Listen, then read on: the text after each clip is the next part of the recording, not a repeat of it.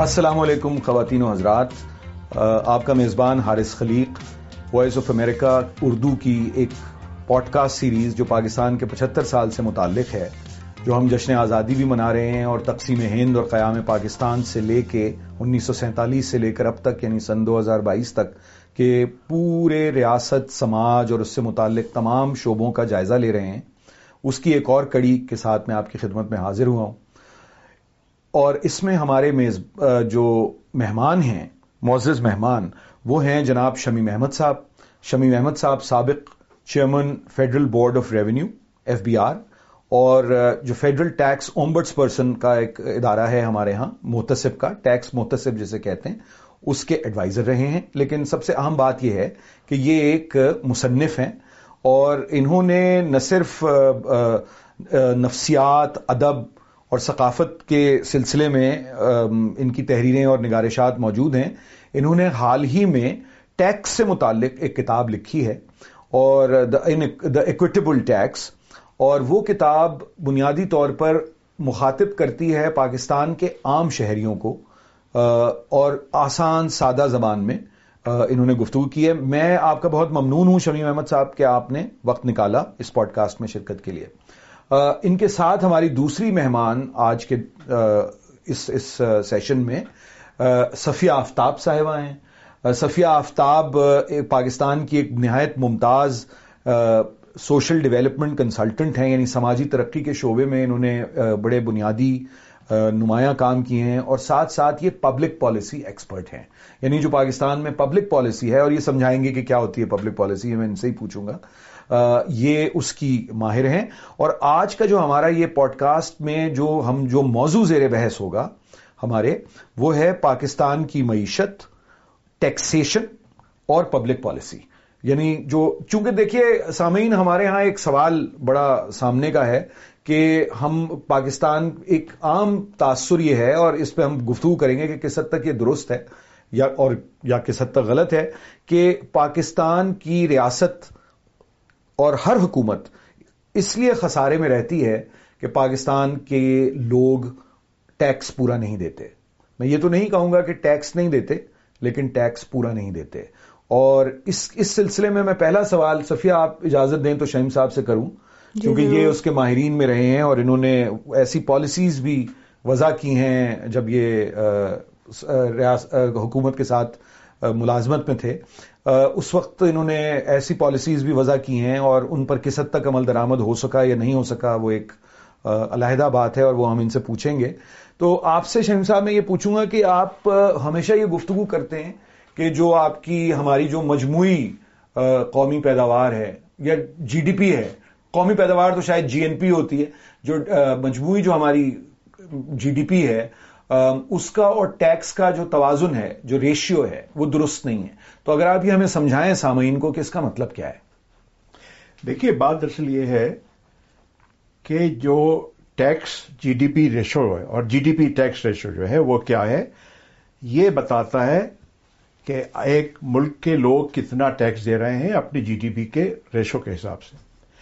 تو ہمارے ہاں جو آج کل عالم ہے، وہ یہ ہے کہ ہمارے ہاں جو ٹیکس کلیکشن ہے جی ڈی پی ریشو کا وہ صرف نائن پوائنٹ فائیو پرسینٹ ہے۔ جو اس وقت کی صورت ہے جو اس وقت ہے۔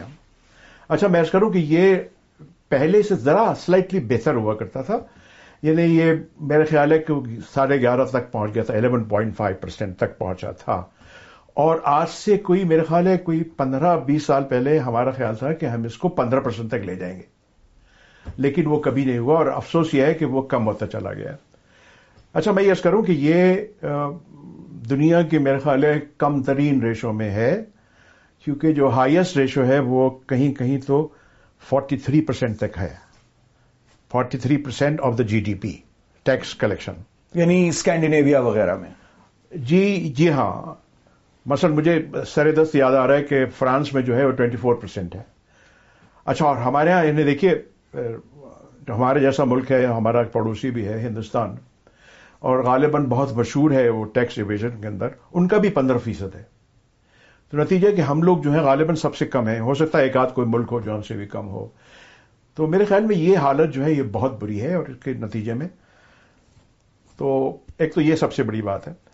دوسری بات یہ دیکھیے، بات یہ دراصل کہ ہم جو ہیں، وہ آخر کو کب تک اس حالت میں رہیں گے؟ ہم نے زندگی جو اپنی گزاری ہے، وہ یا تو ہم نے ایڈ لیا ہے ایڈ سے لیا کہ ہمارا جو ہم اسٹریٹجی کے لیے ہم بہت اچھی طرح پلیسڈ ہیں۔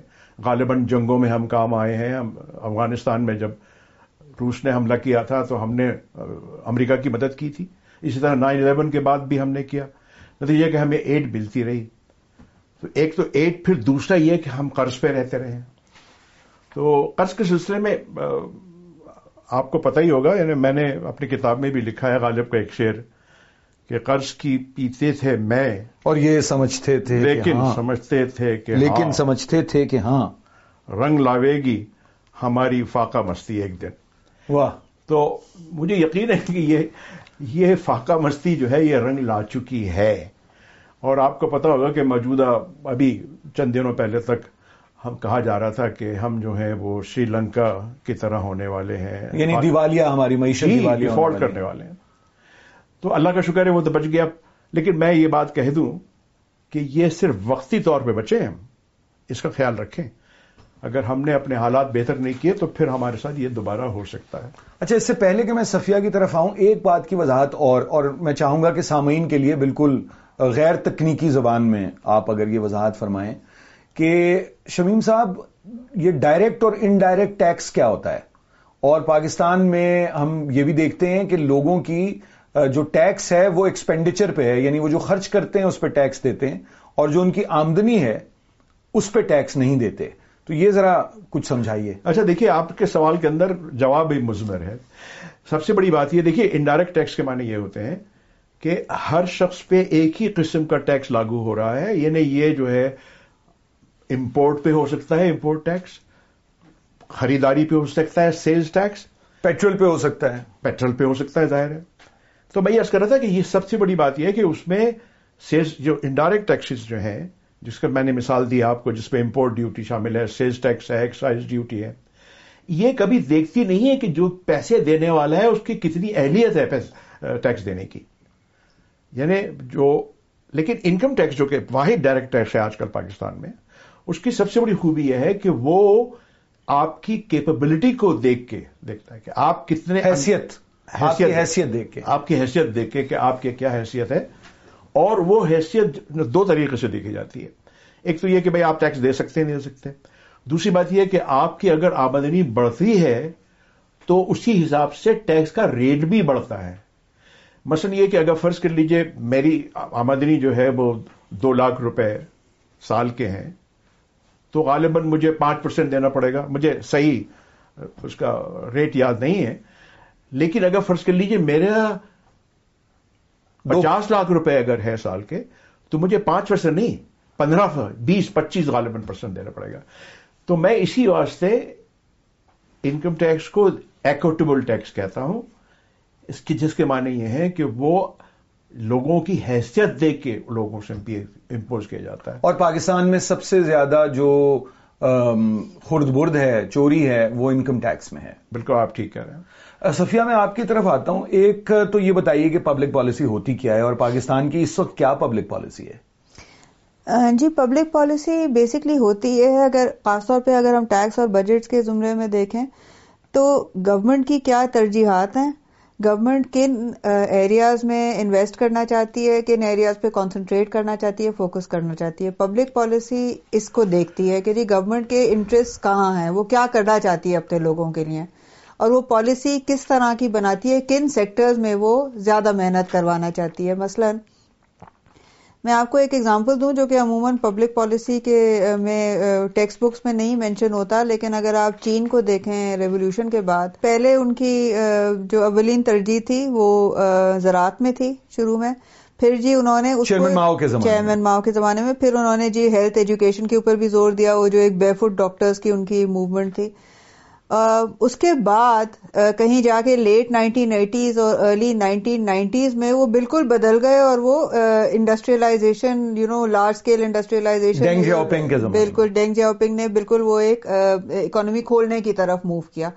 ایک طرح سے although it was not one regime that did this یہ مختلف جو چین میں لیڈرز آئے ان کی ترجیحات تھی لیکن ہوا یہ کہ انہوں نے پہلے اپنے ایک طرح سے ہیومن ریسورس کو کنسالیڈیٹ کیا۔ اور اس کے بعد انہوں نے اپنی اکانومی کھولنے کا فیصلہ کیا۔ لیکن آپ، ایک پبلک پالیسی کا اگزامپل ہے کہ جی ان کی پرائیورٹیز کیا تھی مختلف وقتوں میں۔ اب تو اسینشلی اس کو پبلک پالیسی کہتے ہیں۔ اب پاکستان میں پچھلے، میرے خیال سے تقریباً تیس سال سے پبلک پالیسی کا اور میرے خیال سے شمیم صاحب ظاہر ہے وہ بلکہ پالیسی میکرز میں رہ چکے ہیں تو وہ زیادہ اس پہ بات کر سکتے ہیں۔ لیکن ادھر ہم فائر فائٹنگ میں ہی لگے ہوئے ہیں، کیونکہ ہمارا مقصد یہ ہوتا ہے کہ جی کسی طرح سے آپ ریزروز کو نہ گرنے دیں۔ ڈیفالٹ کی تو ابھی بات ہوئی ہے، لیکن پاکستان میں جو ریزروز کے کرائسس ہیں اور یہ کچھ عرصے سے رہے ہیں۔ اسی لیے تقریباً 1988 سے ہم کسی نہ کسی فارم میں آئی ایم ایف کے کسی نہ کسی پروگرام میں رہے ہیں۔ بیچ میں ایک دو سال آتے ہیں، تین چار آتے ہیں جب ہم پروگرام میں نہیں ہوتے، لیکن پھر دوبارہ آئی ایم ایف کا پروگرام شروع ہو جاتا ہے۔ تو تقریباً میرے خیال سے کوئی پچیس پروگرامز ہم آئی ایم ایف کے بھگتا چکے ہیں، جن میں سے زیادہ تر ہم نے پورے بھی نہیں کیے، آدھے آدھے چھوڑ دیے۔ اور مسئلہ ہمیشہ یہی تھا آئی ایم ایف پروگرام کا مطلب ہی یہ ہے کہ وہ آپ کے بیلنس آف پیمنٹس کو جو نا شور اپ کرتے ہیں اپنے بیلنس آف پیمنٹس آپ کے ٹھیک کرتے ہیں بیسکلی آپ کو ریزرو کے لیے پیسے دیتے ہیں۔ تو یعنی کہ پاکستان میں پہلے بھی کرائسس ہو چکے ہیں کہ جی یہ ڈر تھا کہ امپورٹس نہیں ہو سکیں گی ریزروز بہت کم جا رہے ہیں اسی لیے آپ آئی ایم ایف کے پاس جاتے کیونکہ جو آپ کے ریزروز ہوتے ہیں انہی کی بنیاد پر آپ چیزیں امپورٹ کر درامت کرتے ہیں۔ جی درامت کرتے ہیں۔ تو میرے خیال سے تقریباً مڈ ایٹیز سے یہ ایک سلسلہ شروع ہوا ہے جو ایک لو لیول کرائسس چلتا رہا ہے۔ ٹھیک ہے اس سال تو وہ بہت ہی زیادہ ہو گیا اور جیسے کہ شریم صاحب نے بھی کہا وہ ڈیفالٹ کا ڈر ہو گیا۔ لیکن ایک لو لیول کرائسس تو بڑے عرصے سے چل رہا ہے۔ تو لیکن ہماری ترجیحات کیا رہی ہیں لیکن اس صورت میں پبلک پالیسی بنانا ہی بڑا مشکل ہو جاتا ہے بیکاز آپ کانسٹنٹلی تو فائر فائٹنگ کر رہے ہیں۔ آپ کی ترجیحات بس یہ ہے کہ آپ ملک کو بچاتے رہیں۔ ویسے with in these constraints I مین دیکھیں یہ ایک social action programme nineteen nineties میں شروع ہوا تھا۔ میرے خیال سے پہلی بار پاکستان میں یہ um, شاید بے نظیر بھٹو کی پہلی گورنمنٹ تھی اور نواز شریف کی پہلی گورنمنٹ تھی اس زمانے میں۔ پہلی بار پاکستان میں جو یہ سوشل سیکٹرز ہیں ہیلتھ اور ایجوکیشن خاص طور پہ، وہ ذرا پرومیننٹلی آگے آئے۔ وہ بھی ڈونرز کے کہنے پہ۔ وہ بڑا ڈونر ڈریون قسم کا پروگرام تھا۔ سوشل ایکشن پروگرام سیپ کے نام سے تھا۔ ورلڈ بینک نے فنڈنگ دی تھی جی۔ اس میں پہلی بار یہ ذرا شور مچا کہ بھائی اکانومی تو اسٹیبلائز آپ ضرور کریں لیکن ساتھ ساتھ ذرا لوگوں کو بھی بیسک جو فیسلٹیز آپ کچھ فراہم کریں تعلیم صحت کچھ فراہم کریں بہتر کریں۔ تاکہ آگے جا کے اس کا بھی مقصد بیسکلی یہی تھا کہ جی آگے جا کے لوگ پروڈکٹیو ہو سکیں۔ ان کے امپلائمنٹ وغیرہ بڑھے۔ تب سے یہ ہے کہ جی کم از کم لپ سروس ان سوشل سیکٹرز کو ہو رہی ہے کہ جی ہر گورنمنٹ جو آتی ہے وہ کہتی ضرور ہے کہ جی ہمیں لوگوں کی حالات بہتر کرنے ہم نے تعلیم پھیلانی ہے، صحت پھیلانی لیکن پھر آخر میں وہ جو ایک لو لیول کرائسس ہے، وہی آگے آ جاتا ہے۔ آپ کی جو اسپینڈنگ وغیرہ ہے وہ آپ کو ریسٹرکٹ کرنی پڑتی ہے کیونکہ مطلب وسائل اتنے نہیں ہیں۔ نہیں لیکن اسپینڈنگ اگر سفیہ ریسٹرکٹ کرنی پڑتی ہے تو ہم دیکھتے یہ ہیں کہ ایک تو ہمارا جو امپورٹ بل ہے جو درامدات کا جو ہمارا کے اخراجات ہیں اس کا سب سے بڑا حصہ غالباً تیل ہے۔ تیل ہے جی۔ اچھا تیل اور گیس اب تو ہم گیس بھی امپورٹ کر رہے ہیں۔ جی۔ لیکن یعنی کہ آپ کی جو انرجی کی جو ہماری گیس از ویری ریسنٹ ورنہ جی وہ تو تیل ہی رہا ہے جی تو یہ تو یہ ایک تو یہ ہے جسے کسی صورت یعنی ہماری جو انرجی کی نیڈز ہیں وہ تو بہرحال پوری کرنی ہے۔ مگر دوسرا مسئلہ یہ کہ ہمارے پاس اور یہ اس میں ذرا وضاحت کیجیے کہ امپورٹ اور ایکسپورٹ کا اتنا جو ڈس بیلنس ہے اس کی کیا وجوہات ہیں؟ دیکھیں جی مسئلہ یہ ہے کہ ہمارے جو ایکسپورٹس ہیں نا، ہم ہائی ویلیو ایکسپورٹس میں نہیں جا سکے۔ آپ نائنٹین سکسٹی سے اب تک دیکھیں تو پاکستان کا جو سب سے بڑا ایکسپورٹ کا جو چنک ہے، وہ ٹیکسٹائلز ہے۔ یعنی کہ تقریباً چالیس سال ہو گئے ہم ابھی تک تولیے بیڈ شیٹس یہی چیزیں، ہمارا جو زیادہ وہ چنک ہے، وہ یہی ہے۔ جبکہ انڈیا میں مثلا سافٹ ویئر میں وہ چلے گئے۔ وہ سافٹ ویئر ایکسپورٹس ان کی بہت زیادہ بڑھ گئیں۔ کچھ جگہوں پہ وہ گڈس کے طور پہ کلاسیفائی ہوتے ہیں کچھ جگہوں پہ وہ سروسز کے طور پہ کلاسیفائی ہوتے ہیں لیکن دا پوائنٹ اس کے سافٹ ویئر سے انہوں نے بہت کچھ کمایا۔ دوسرا یہ یعنی کہ I T industry I T میں اور دوسرا یہ کہ اب جو دنیا میں جن چیزوں کی ضرورت ہے نا وہ ذرا ہائی ٹیک قسم کے جو ایکسپورٹس ہائی ٹیک قسم کے جو پروڈکٹس ہیں نا اس سے آپ پیسہ کماتے ہیں۔ اور ضروری نہیں ہے کہ مثلا ایپل کا آئی فون ہے، ضروری نہیں کہ آپ آئی فون بنائیں۔ آئی فون آپ کا چین میں ہی بن رہا ہے۔ لیکن آئی فون کا ایک چھوٹا سا حصہ شاید ایک بٹن جو ہوگا نا آئی فون کا، وہ چین جو ہے نا وہ ویتنام میں بنوا رہا ہے۔ یا آئی فون کی جو کا جو چارجر ہوگا نا، وہ چین تھائی لینڈ میں بنوا رہا ہے۔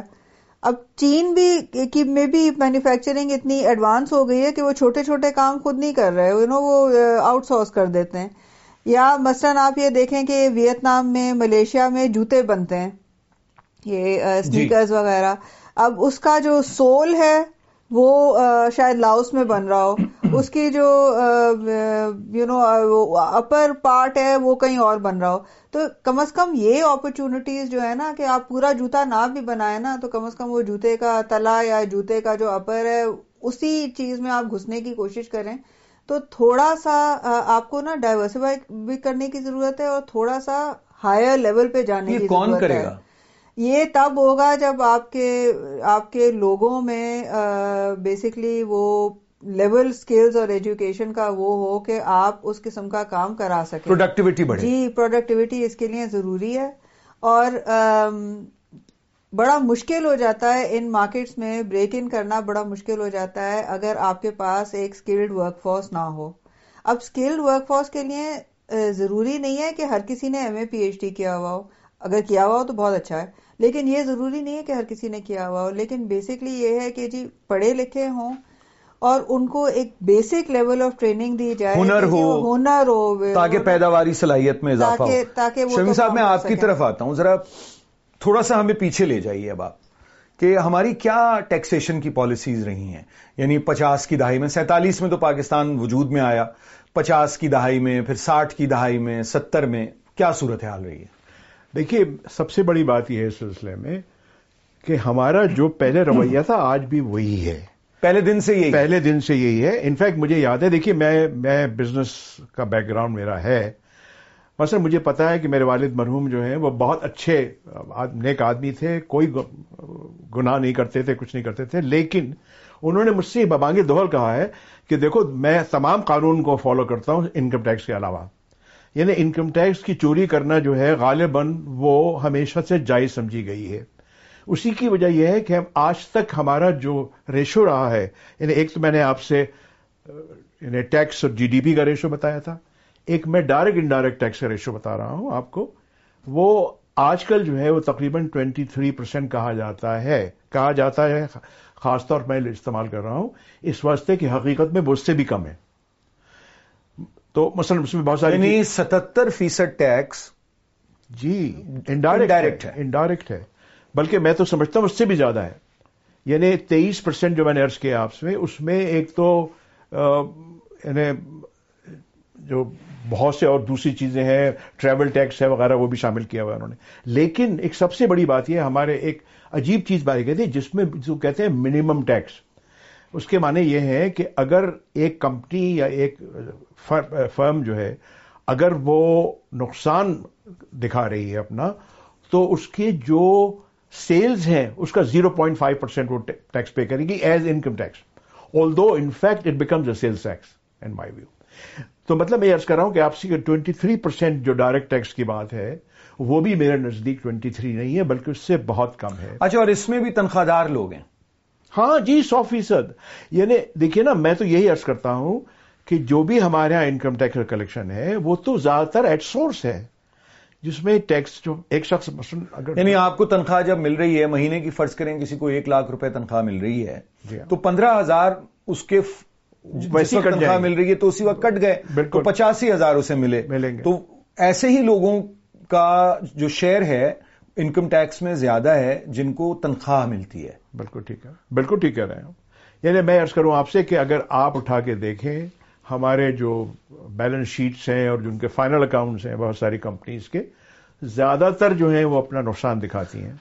شمی صاحب چھبیس فیصد تو ہمارے جی ڈی پی کا زراعت سے آتا ہے۔ اگر میں غلط نہیں ہوں۔ بالکل ٹھیک کہہ رہے ہیں اب اگر چھبیس فیصد زراعت سے آتا ہے تو اس پہ کس قسم کے ٹیکسز ہیں؟ دیکھیے نا یہ بہت اچھا سوال ہے آپ کا۔ انفیکٹ یہ میں میرا ہمیشہ سے رہا ہے کہ ہمارے ہاں جو ایگریکلچر انکم ہے وہ ٹیکس نہیں ہوتی فیڈرل ٹیکس کے طور پہ۔ This is supposed to be a provincial subject ہمارے جو نائنٹین سیونٹی تھری کا کانسٹیٹیوشن میں اس میں یہ پروونشل سبجیکٹ ہے جو میرا نزدیک بہت غلط ہے۔ آپ نے خود ہی کہا چھبیس پرسینٹ بالکل صحیح فگر بتا رہے ہیں آپ۔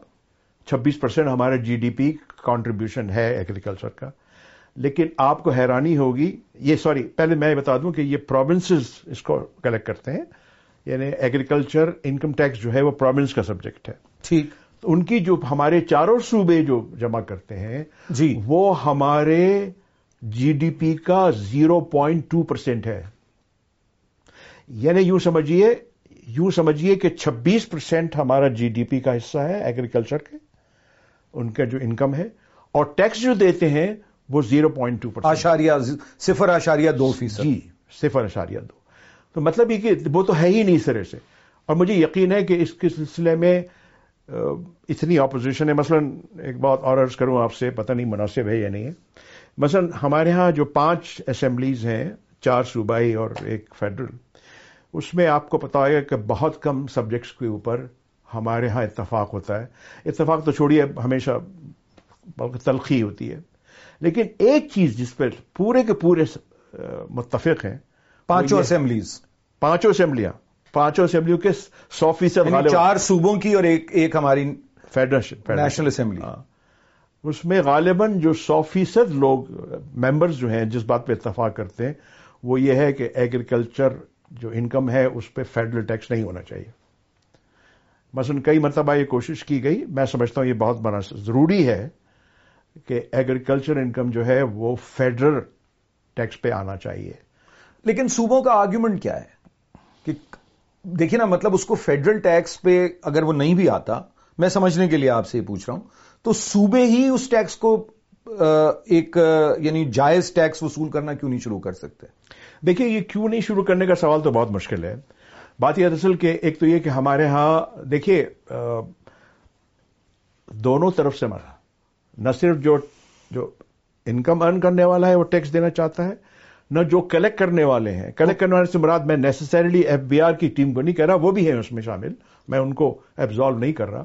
لیکن سب سے بڑی بات یہ دیکھیے، ہمیں جو ہے قانون بنانا ہے، قانون کو، اس کو امپلیمنٹ کرنا ہے۔ جی۔ مثلا قانون نہیں بنائے گا تو ایک شخص فار ایگزامپل اگر میں بہت پاورفل آدمی ہوں، تو میں ٹیکس نہیں دوں گا and I get get scot free تو مطلب میں یہ کر رہا ہوں، جو امپلیمنٹیشن ہے، مثلا دیکھیے، آپ ٹیکس کی بات بھول جائیے۔ آپ ہمارے یہاں دیکھیے کون سے قوانین ہیں جو کہ موجود ضرور ہیں، لیکن ان کا امپلیمنٹیشن نہیں ہے۔ تو میرے نزدیک، مثلا ٹریفک کے سلسلے میں آپ دیکھ لیجیے، کتنے ہمارے ہاں وائلیشن ہے۔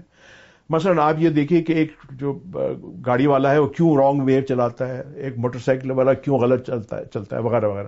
شام کو کیوں لوگ جو ہے اپنی لائٹ آن نہیں کرتے، وغیرہ وغیرہ۔ تو میں یہ کر رہا ہوں کہ ہمارے ہاں قانون کا اپنی جگہ ہے، اس کا امپلیمنٹیشن نہیں ہے۔ اور یہ بات خاص طور پہ ٹیکس میں لاگو ہوتی ہے۔ اس واسطے کہ ٹیکس جب کوئی شخص پے کرتا ہے تو ہی میکنگ سم سیکریفائز یہ ہم ہمیں بات مان لینی چاہیے کہ انکم ٹیکس کے سلسلے میں خاص طور پہ کہ جو شخص ٹیکس پے کر رہا ہے وہ سیکریفائز کر رہا ہے۔ لیکن ایک سیکریفائز کی ایک اسپرٹ ہونی چاہیے لوگوں کو انکریج کرنا چاہیے لوگوں کو خود ریئلائز کرنا چاہیے کہ ہمارے ایک شہم صاحب ویسے اتنی کوئی قربانی بھی نہیں دے رہا۔ اس کی وجہ یہ ہے کہ سڑکیں ہیں دیگر جو سہولیات ریاست مہیا کرتی ہے ہمارے یہاں بہت مسائل ہیں ان سہولیات پوری طرح سے وہ مہیا نہیں کی جاتی، لیکن اس کے نتیجے میں آپ کو لا اینڈ آرڈر کی ضروریات آپ کی پوری ہوتی ہیں، سڑکیں بنتی ہیں، دیگر کام ہوتے ہیں، بجلی کے کھمبے لگتے ہیں، ان پہ تاریں کھینچی جاتی ہیں، تو یہ سب لوگوں کے ٹیکس سے ہی ہوتا ہے نا؟ تو ان کو ایک ایک طرح سے وہ اس کی، اس کے جو محصولات بھی تو انہیں واپس ملتے ہیں نا؟ کچھ نہ کچھ اگر وہ دے رہے ہیں۔ دیکھیے، بات یہ کہ آپ جو کہہ رہے ہیں بات بہت صحیح ہے لوگوں کو اس بات کا احساس ہونا چاہیے کہ جو اپنا ٹیکس دے رہے ہیں، اس کے کتنے فوائد ہیں ان کو۔ اور ٹیکس زیادہ دیں گے تو زیادہ فائدے ہوں گے۔ مثلا میں سمجھتا ہوں کہ اگر ہمارے ہاں ٹیکس کے کلیکشن زیادہ ہو، تو ہمیں اپنے گھر پہ غالباً ایک چوکیدار رکھنے کی ضرورت نہیں ہوگی۔ ہمیں غالباً اپنے گھر میں ایک جنریٹر لگانے کی ضرورت نہیں پڑے گی۔ تو یہ سب باتیں جو ہیں، ہمیں معلوم، ہمیں احساس ہونا چاہیے۔ لیکن جو اب تک ہمارے ہاں جو فیسلٹیز ہیں، ہر قسم کی سڑک کی بات کر رہے ہیں، آپ فلاں کی بات کر رہے ہیں۔ اس کے اندر زیادہ تر چیزیں جو ہیں، وہ غالباً ہمارے جو قرض جو لیا ہم نے، اس سے بنی ہے، یا ہم نے جو ایڈ ملی ہے ہم کو۔ دیکھیے، ہمارے ہاں جو پاکستان پہ جو قرض ہے، اس کا آپ کو اندازہ ہوگا کتنا زیادہ ہے۔ اور دن بدن بڑھتا چلا جا رہا ہے۔ اور جو میں نے ابھی غالب کا شعر پڑھا تھا، قرض کی پیتے تھے میں، وہ ہم پہ بہت لاگو ہے۔ تو ہم جو ہے وہ قرض پہ زندہ ہیں۔ آئی ایم ایف کے پروگرام میں ہمیں جانے کی ضرورت نہیں ہونی چاہیے تھی اگر ہم ٹیکس دیتے ہوتے۔ تو آپ جو کہہ رہے ہیں یہ فیسلٹی جو تھوڑی بہت ہمارے یہاں ہے وہ اس کی وجہ ہے کہ ہم، لیکن اس کی بہت ساری وجہ یہ ہے کہ ہم جو ٹیکس ہے اور، سوری، جو جو ہم قرض ہے ہمارا اور جو ہماری ایڈ ہے۔ اچھا شہیم صاحب، زرعی اصلاحات پاکستان میں کئی مرتبہ کرنے کی کوشش کی گئی۔ ان کو انٹروڈیوس کرنے کی۔ ایوب خان کے زمانے میں بھی جنرل ایوب خان کے زمانے میں اور پھر ذوالفقار علی بھٹو کے زمانے میں۔ وہ کیوں ناکام ہو گیا؟ وہ جو پروجیکٹ ہے لینڈ ریفارمز کا وہ ناکام کیوں ہوا؟ دونوں دونوں مرتبہ یا اگر اس سے اس کے علاوہ بھی ہوئی تو کیوں ناکام ہو جاتا ہے وہ ہمیشہ؟ صاحب اگر آپ مجھ سے آنےسٹ جواب میں جی جی بالکل جو بالکل۔ اس کا صرف ایک وجہ ہے کہ ہم لوگ جو ہیں نہایت خود غرض لوگ ہیں سیلفش لوگ ہیں۔ ہم جو ہیں کبھی قربانی دینے کو تیار نہیں ہم سے مراد ہماری اشرافیہ۔ اچھا دیکھیے آپ یعنی بیسیکلی تو اشرافیہ۔ دیکھیے نا بات ایسی ہے کہ اشرافیہ کی تعریف مجھے نہیں پتا کیا ہے۔ دوسری بات یہ کہ اشرافیہ جو ہے ظاہر وہ لوگ ہیں نا جن کے پاس ایسٹس ہیں جن ایلیٹ ایلیٹ جو کہ جو کہ ویلتھ پروڈیوس کر رہے ہیں۔ ہم انہی کی بات کر رہے ہیں نا ظاہر ہے۔ جی۔ تو آپ جب جب لینڈ فارمز کی بات کر رہے ہیں تو آپ لینڈ لارڈ کی بات کر رہے ہیں۔ تو لینڈ لارڈ جو ہے وہ تو اشرافیہ میں شامل ہے نا؟ جی۔ تو میں یس کر رہا ہوں آپ سے کہ یہ جو خود غرضی ہے ہمارے ہاں جو ہمارے ہاں یہ ہے کہ ہم قوم کے لیے قربانی دینے کو تیار نہیں ہے میں تو ضرور یہ کہتا ہوں کہ یہ جو کانسیپٹ ہے کہ ہم قوم کے لیے قربانی دیں یا نہ دیں یہ ایک لحاظ سے غلط یوں ہے کہ وہ قربانی دراصل ہم اپنے لیے دے رہے ہیں۔ کیونکہ لانگر رن کے اندر ہم بینیفیشری ہیں۔ مثلا جیسے آپ نے ابھی کہا کہ اگر ٹیکس ملتا رہے تو ہمارے جو انفراسٹرکچر ہے ہمارے جو روڈز ہیں ہماری جو اور چیزیں ہیں وہ بہتر ہو جائیں گی۔ بالکل ٹھیک ہے ٹھیک کہہ رہے ہیں۔ اس کے علاوہ ہمارے اور چیزیں ہمارے حفاظت کا انتظام زیادہ ہوگا ہمارا ملک جو ہے خوشحال ہوگا۔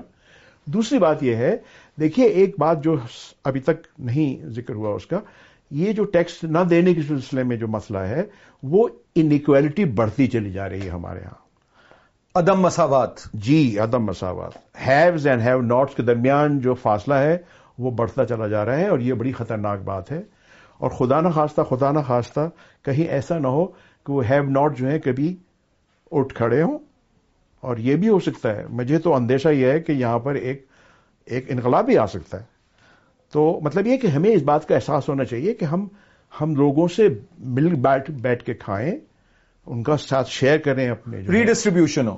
جی تقسیم ہو دولت کا ارتکاز نہ ہو بلکہ دولت کی تقسیم ہو صفیہ آپ کو نہیں لگتا کہ اگر یہ ایک عجیب سا ایک مجھے محسوس ہوتی ہے بات کہ پاکستان ان ممالک میں ہے جس کے لوگ چیریٹی کرنے میں بہت آگے ہیں یعنی بہت زیادہ چیریٹی جی، جی۔ پاکستان میں ہوتی ہے اور چاہے وہ ایدھی فاؤنڈیشن ہو جی۔ فاطمید فاؤنڈیشن ہو شوکت خانم ہسپتال ہو یا بے شمار institute of urology and transplantation یعنی بے شمار جو اس طرح کے ادارے ہیں، رفاہی ادارے ہیں، ہسپتال ہیں، اسکول ہیں اس کے علاوہ ابھی بھی جیسے پاکستان میں سیلاب آیا ہوا ہے تو لوگ ذاتی طور پر سیلاب زدگان کی مدد پر آمادہ ہیں، تو ٹیکس کیوں نہیں دیتے؟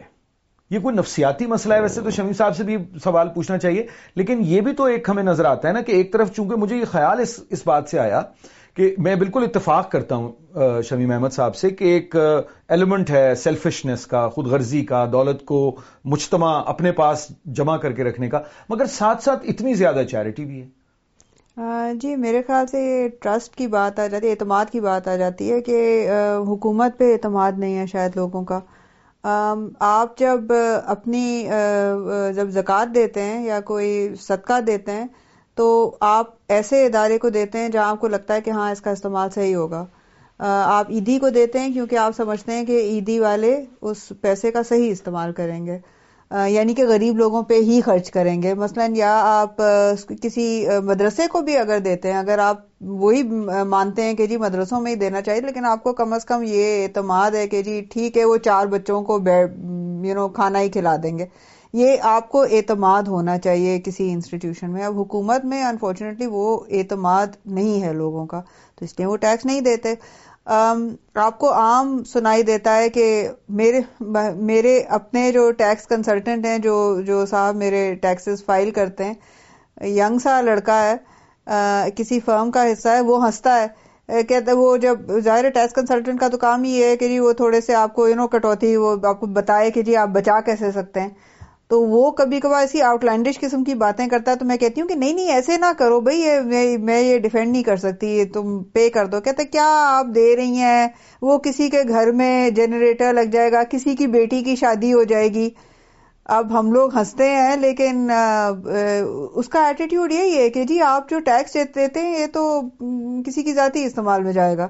جو کہ اٹس پرابلی ناٹ ٹرو اور وہ شاید مذاق میں بھی کہتا ہے لیکن لوگوں کا یہ خیال ہے کہ جی جو ٹیکس کا پیسہ ہے وہ صحیح استعمال نہیں ہوتا اس لیے میں نے اس بحث کو پبلک پالیسی سے جوڑا ہے۔ لوگ ٹیکس غالباً اور مجھے کریکٹ کریں فائم رانگ لوگ اس لیے ٹیکس نہیں دیتے کہ پاکستان کی ریاست جو پبلک پالیسی بناتی رہی ہے اس میں عوام ترجیح نہیں رہے۔ جی بالکل۔ دیکھیں، اتنے سالوں سے تو ڈیفینس واز دا پرائیورٹی اب وہ آپ لوگ آرگیو کرتے ہیں کہ جی سیکیورٹی بہت بڑی چیز ہے۔ آپ کو وہی جو آپ کہہ رہے ہیں نا کہ رات کو آپ آرام سے سوتے ہیں، تو ایک یہ بھی تھیوری تھی کہ جی وہ سیکیورٹی پرووائڈ کر رہے ہیں۔ لیکن ڈیفینس پہ خرچہ کرنا اس قسم کی سیکیورٹی نہیں ہے جو لوگ اپنی روزمرہ زندگی میں وہ محسوس کر سکتے ہیں، کیونکہ اب روز تو جنگ نہیں ہو رہی۔ تو ظاہر کوئی چالیس سال تک تو defence was the number one priority اور آپ کا ڈیفینس ایکسپینڈیچر بہت زیادہ تھا بجٹ میں. بائی دے اب نہیں ہے.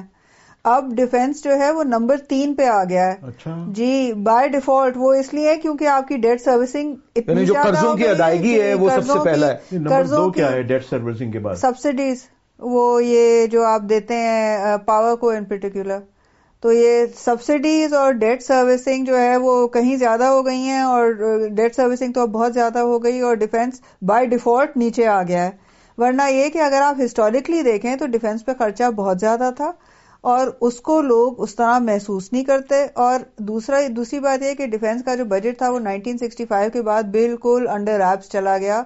یہ ون لائن بجٹ پریزنٹ ہوتا تھا۔ یعنی یہ یوسف رضا گیلانی جی تفصیل نہیں شیئر ہوتی تھی۔ یہ یوسف رضا گیلانی کی جو گورنمنٹ ہے میرے خیال سے دو ہزار آٹھ میں یا نو میں کہیں جا کے انہوں نے ایک لائن سے چار لائنیں شیئر کرنی شروع کر دی۔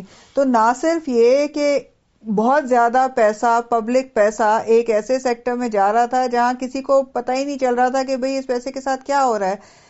اس سے پہلے کہ ہم یہ کامنٹ کریں کہ جی ضائع ہو رہا تھا یا نہیں صحیح استعمال ہو رہا تھا وہ بھی ہم نہیں کہہ سکتے کیونکہ ہمیں پتا نہیں۔ اسی ڈیفینس کا ہمیں کوئی وہ بریک ڈاؤن ہی نہیں مل رہا تھا کہ کتنا پیسہ کینٹونمنٹس کو خوبصورت کرنے میں لگ رہا ہے کتنا پیسہ یو نو آرمی کے اسکولوں وغیرہ پہ خرچ ہو رہا ہے اور کتنا ایکچوئل اکوپمنٹ اور ٹریننگ پہ خرچ ہو اچھا، رہا ہے۔ تو یہ چیز کلیئر نہیں تھی۔ ابھی بھی اتنی کلیئر نہیں ہے۔ یہ تو ہسٹوریکل ریزن ہے جی۔ میرے خیال سے جو ریسنٹ سوری میں آپ کی بات کریں، یہ تو ایک تو ہسٹوریکل ہو گیا دوسرا یہ کہ ایکچولی جو ریسنٹ جو بات ہوئی ہے نا، جو پچھلے تیس سال سے، تیس سال تو ہو گئے ہیں اب کرپشن کے بارے میں بہت زیادہ بات ہوتی ہے پاکستان میں، چاہے وہ صحیح ہو یا غلط ہو۔ میرے خیال سے صحیح بھی ہے ایک حد تک، لیکن اتنی زیادہ وہ ایک ڈسکورس اتنا زیادہ ہو گیا ہے کہ پالیٹیشینس کو بالکل ان کو رد کیا جا رہا ہے ان کو بالکل ہی بلیک لسٹ کیا جا رہا ہے۔ کہہ کہہ کہ جی کہ کرپشن کرپشن اس کا ریزلٹ یہ ہوا ہے کہ بیسکلی وہ جو گورنمنٹ پہ اعتماد کی جو بات ہے نا آپ کا جو ایک سوشل کانٹریکٹ ہے سٹیزنز کا اپنے اسٹیٹ کے ساتھ وہ بہت زیادہ اس میں نفی ہوئی ہے۔ کیونکہ کمزور ہو گیا کمزور ہو گیا ہے۔ کیونکہ جی آپ ظاہر ہے آپ سمجھتے ہیں کہ جی یہ تو ہے ہی کرپٹ یو نو ان کو ہم تو پیسے دیں گے تو یہ تو ڈیفینیٹلی پیسہ ادھر ادھر جائے گا۔ اچھا یہ کرپشن کا جو بیانیہ ہے پورا یا یوب خان کے زمانے سے شروع ہو گیا تھا جی۔ سیاست دانوں کے خلاف۔ اس سے بھی پہلے ففٹیز میں بھی وہ کیا وہ فیمس لاس تھے؟ پراڈو یا پتہ نہیں کیا۔ نہیں وہ ایبڈو تو ایوب وہ- خان کے زمانے میں۔ ہاں۔ آیا لیکن لیکن اس سے کرپشن کے بیانیے سے پاکستان میں جو باہر سے انویسٹمنٹ آنی ہے اس پہ بھی بہت منفی جی، اثرات مرتب ہوتے ہیں۔ ہے جب آپ اپنے ملک کو مسلسل یہ کہتے رہیں جی، گے اور جی۔ اپنی سیاسی قیادت کو مسلسل یہ کہتے رہیں گے شمیم صاحب یہ بات میں نے کہیں پڑھی تھی پڑھی کیا تھی مطلب اخبارات میں ہی آئی تھی کہ کوئی آٹھ ہزار کے نزدیک یا آٹھ ہزار سے کچھ زیادہ جو کیسز تھے جو national reconciliation ordinance N R O کے تحت جنرل پرویز مشرف نے سن دو ہزار سات میں غالباً جو دو ہزار چھ سات کی بات ہے غالباً جو جس میں جب این آر او انہوں نے کیا تو اس میں جن کیسز کو یعنی رائٹ آف کر دیا گیا جو کوئی کلیمز تھے گورنمنٹ کے تو وہ آٹھ ہزار کیسز تھے مگر اس میں سیاستدانوں کی تعداد محض چونتیس ہے اور زیادہ تر جو کیسز ہیں یعنی جو ایک بڑی تعداد ہے اکثریتی جو کیسز تھے وہ تو پاکستان کے بزنسز سے متعلق تھے۔ تو یہ یہ جو کرپشن کا پورا بیانیہ ہے اور جو ٹیکس کا اس کو دینے سے تعلق ہے یعنی جب آپ مسلسل یہ کہہ رہے ہیں کہ آپ کی سیاسی قیادت آ، بدعنوان ہے، تو لوگ کیوں ٹیکس دیں گے؟ دیکھیے، بات دراصل یہ ہے کہ ایک تو ہمیں جو کرپشن کی تعریف ہے، وہ بدلنی پڑے گی میرے نزدیک۔ یہ سیاست دان کرپٹ ہیں، میں مانتا ہوں، لیکن اس کی وجہ صرف یہ نہیں ہے کہ آپ کرپشن صرف وہی ہے کہ آپ جو ہے کسی کے ٹھیکہ دیا ہے تو اس پہ آپ نے کک بیک لے لیا۔ یہ کرپشن ہے، لیکن کرپشن کی تعریف کو ہمیں بڑھانا پڑے گا۔ مثلا میرے نزدیک ایک بات یہ ہے کہ جو شخص اپنی آمدنی پہ ٹیکس نہیں دیتا وہ بھی کرپشن ہے۔ اور یہ جو اور کوئی جواز نہیں ہے۔ اور کوئی جواز نہیں ظاہر ہے اس کا۔ نہیں جواز کیا ہو سکتا ہے؟ اس کا کوئی جواز نہیں ہو سکتا۔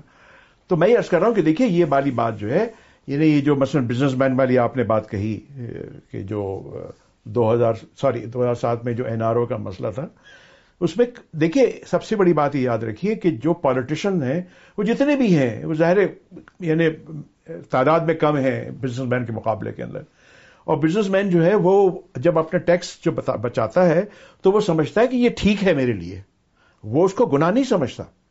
بلکہ میں تو ایسے کیسز بھی جانتا ہوں کہ لوگوں نے سیلز ٹیکس جب پندرہ پرسینٹ ہے، انہوں نے خود جو ہے اٹھارہ پرسینٹ وصول کیا ہے اور تین پرسینٹ اپنی جیب میں رکھا ہے اور کہتے ہیں وہ جسٹیفائڈ ہے۔ تو بات یہ دراصل کہ ہمارے ہاں یہ جیسے ابھی کہہ رہی تھیں کہ بڑی لابی ہے پالیٹیشین کے خلاف، جو کہ غلط ہے بہت حد تک۔ میں یہ نہیں کہہ رہا کہ وہ ایماندار ہیں۔ Please don't misunderstand me لیکن ان کو جو جو جتنا ان کو بدنام کیا گیا غالباً، وہ بدنامی صحیح نہیں ہے۔ کیونکہ بات یہ ہے دراصل کہ ہم سب لوگ کرپٹ ہیں پلیز یہ یہ سمجھیں ہم سب سے بڑی بات۔ تو یہ بات اچھا میں دوسری بات ایک میں عرض کرنا چاہتا تھا آپ سے۔ دیکھیے، یہ والی بات جو ہمارے یہاں ہے کہ کہ لوگ ٹیکس اس واسطے نہیں دیتے، کہ حکومت پہ اعتماد نہیں ہے۔ یہ بہت حد تک ٹھیک ہے، لیکن یہ پوری طرح ٹھیک نہیں ہے۔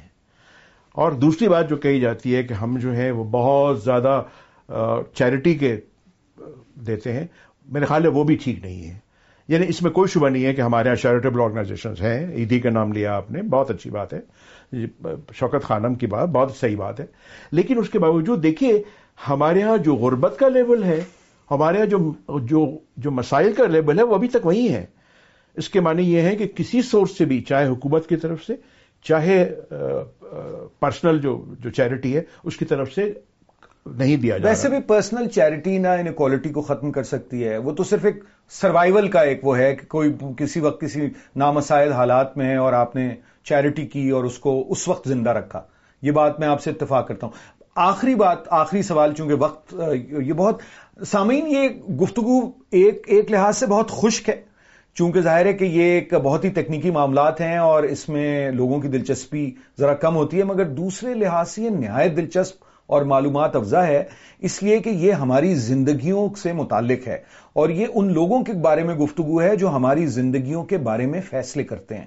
اور اس میں ایک غیر جمہوری ملک میں تو ظاہر ہے کہ ہم، ہمارا اختیار نہیں ہوتا کہ ان فیصلوں میں ہم شامل ہوں، لیکن پاکستان چونکہ بہرحال ایک کمزور ہی صحیح، مگر ایک جمہوری ملک ہے۔ ایک کمزور جمہوریت ہی صحیح مگر ایک جمہوری ملک ہے تو یہاں ہمیں ان تمام باتوں کا علم بھی ہونا چاہیے اور ان فیصلوں میں شمولیت بھی ہماری ہونی چاہیے جو ہماری زندگیوں سے متعلق ہوتے ہیں۔ شہیم صاحب آخری بات آخری سوال آپ سے آج آج کے اس سیشن کا۔ آپ کے نزدیک حل کیا ہے؟ فوری طور پہ ہمیں کیا کرنا چاہیے؟ دیکھیے ایک تو بہت سی وجہ ایک حل تو یہ ہے کہ سب سے بڑی بات ہے کہ لوگ اس بات کا احساس کریں کہ ٹیکس دینا جو ہے وہ ان کے اپنے انٹرسٹ میں ہے۔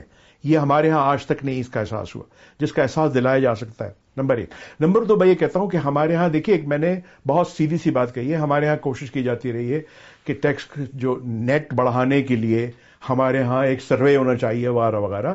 وہ بہت اچھی بات ہے، لیکن اس کے اندر بڑے مسائل ہیں۔ اور ہمارے یہاں کئی مرتبہ کوشش کی گئی ہے اور سب کے سب ناکام رہی ہیں۔ میں نے صرف یہ کہا ہے، دو باتیں کہی ہیں میں نے۔ میں نے کہا ہے کہ ہمارے ہاں جو ایک چیزیں جو آلریڈی ریکارڈیڈ ہیں، ان کو ہم جو ہیں، اگر ٹیکس نیٹ میں لے آئیں، مثلا جو ہمارے یہاں جو ریئل اسٹیٹ ہے، وہ سب کے سب رجسٹرڈ ہے۔ یہ قانونی ہے بات۔ ہر جو چیز میرے پاس کوئی گھر ہے یا پلاٹ ہے، جو کچھ چیز ہے، اس کو رجسٹر کرانا بڑا ضروری ہے۔ ہمیں معلوم یہ ہونا چاہیے کہ اس کو جس کے نام میں رجسٹر ہے وہ کتنا ٹیکس دے رہا ہے، دے رہا ہے، نہیں دے رہا، نمبر ایک۔ نمبر دو، بالکل یہی بات جو ہے میں وہیکلس کے متعلق کہوں گا۔ آج کل مجھے بڑی حیرانی ہوتی ہے جب میں سڑکوں پہ اتنی بڑی بڑی گاڑیاں چلتے دیکھتا ہوں اور اتنی تعداد کے ساتھ دیکھتا ہوں۔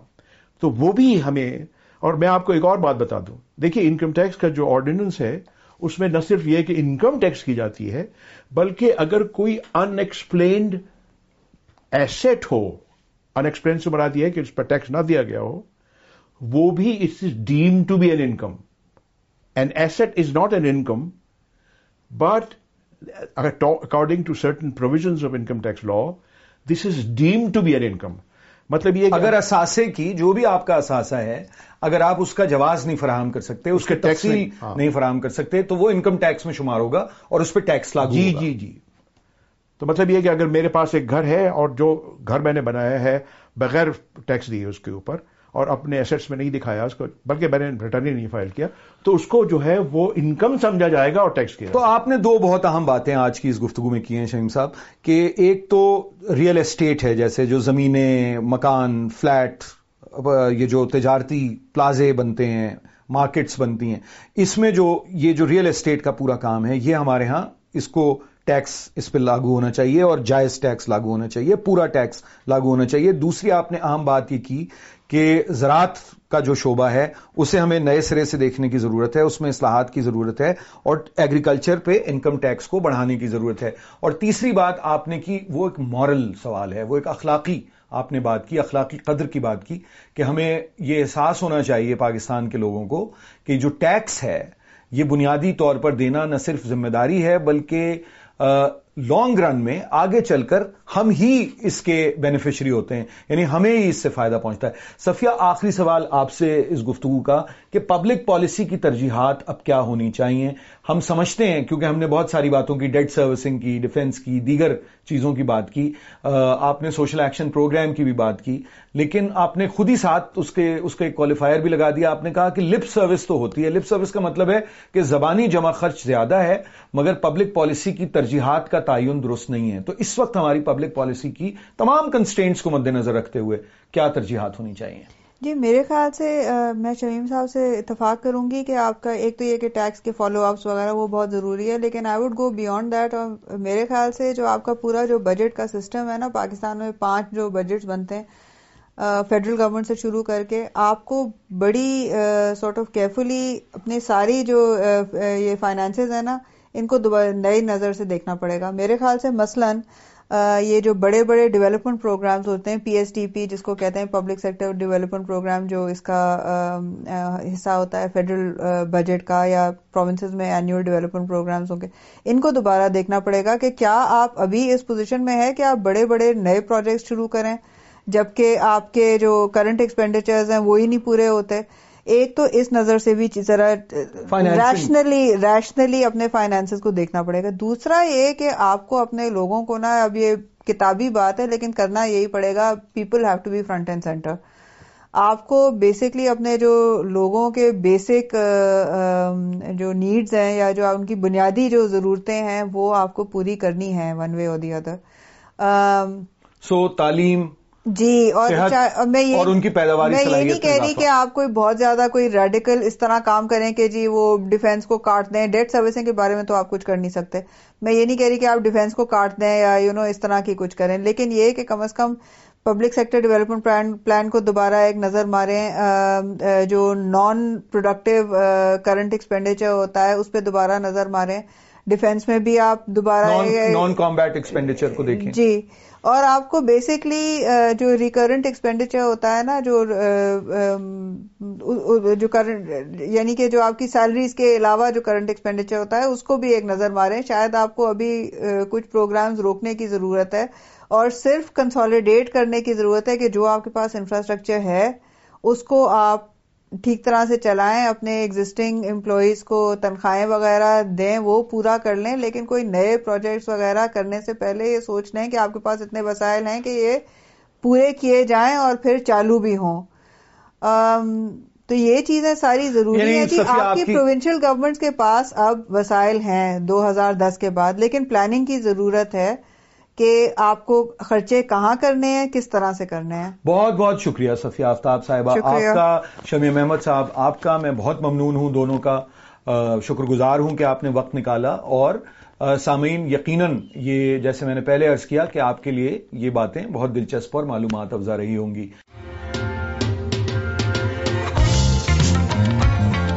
اس پوڈ کاسٹ میں پیش کی جانے والی گفتگو شرکا کی ذاتی رائے پر مبنی ہے۔ وائس آف امریکہ کا اس سے متفق ہونا ضروری نہیں۔ پاکستان کی آزادی کے پچہتر سال۔ اس موقع پر وی او اے اردو آپ کے لیے ایسی کہانیاں اور گفتگو لا رہا ہے، جن میں بات ہوگی پاکستان کے سیاسی، ثقافتی اور معاشرتی تنوع کے ہر پہلو پر۔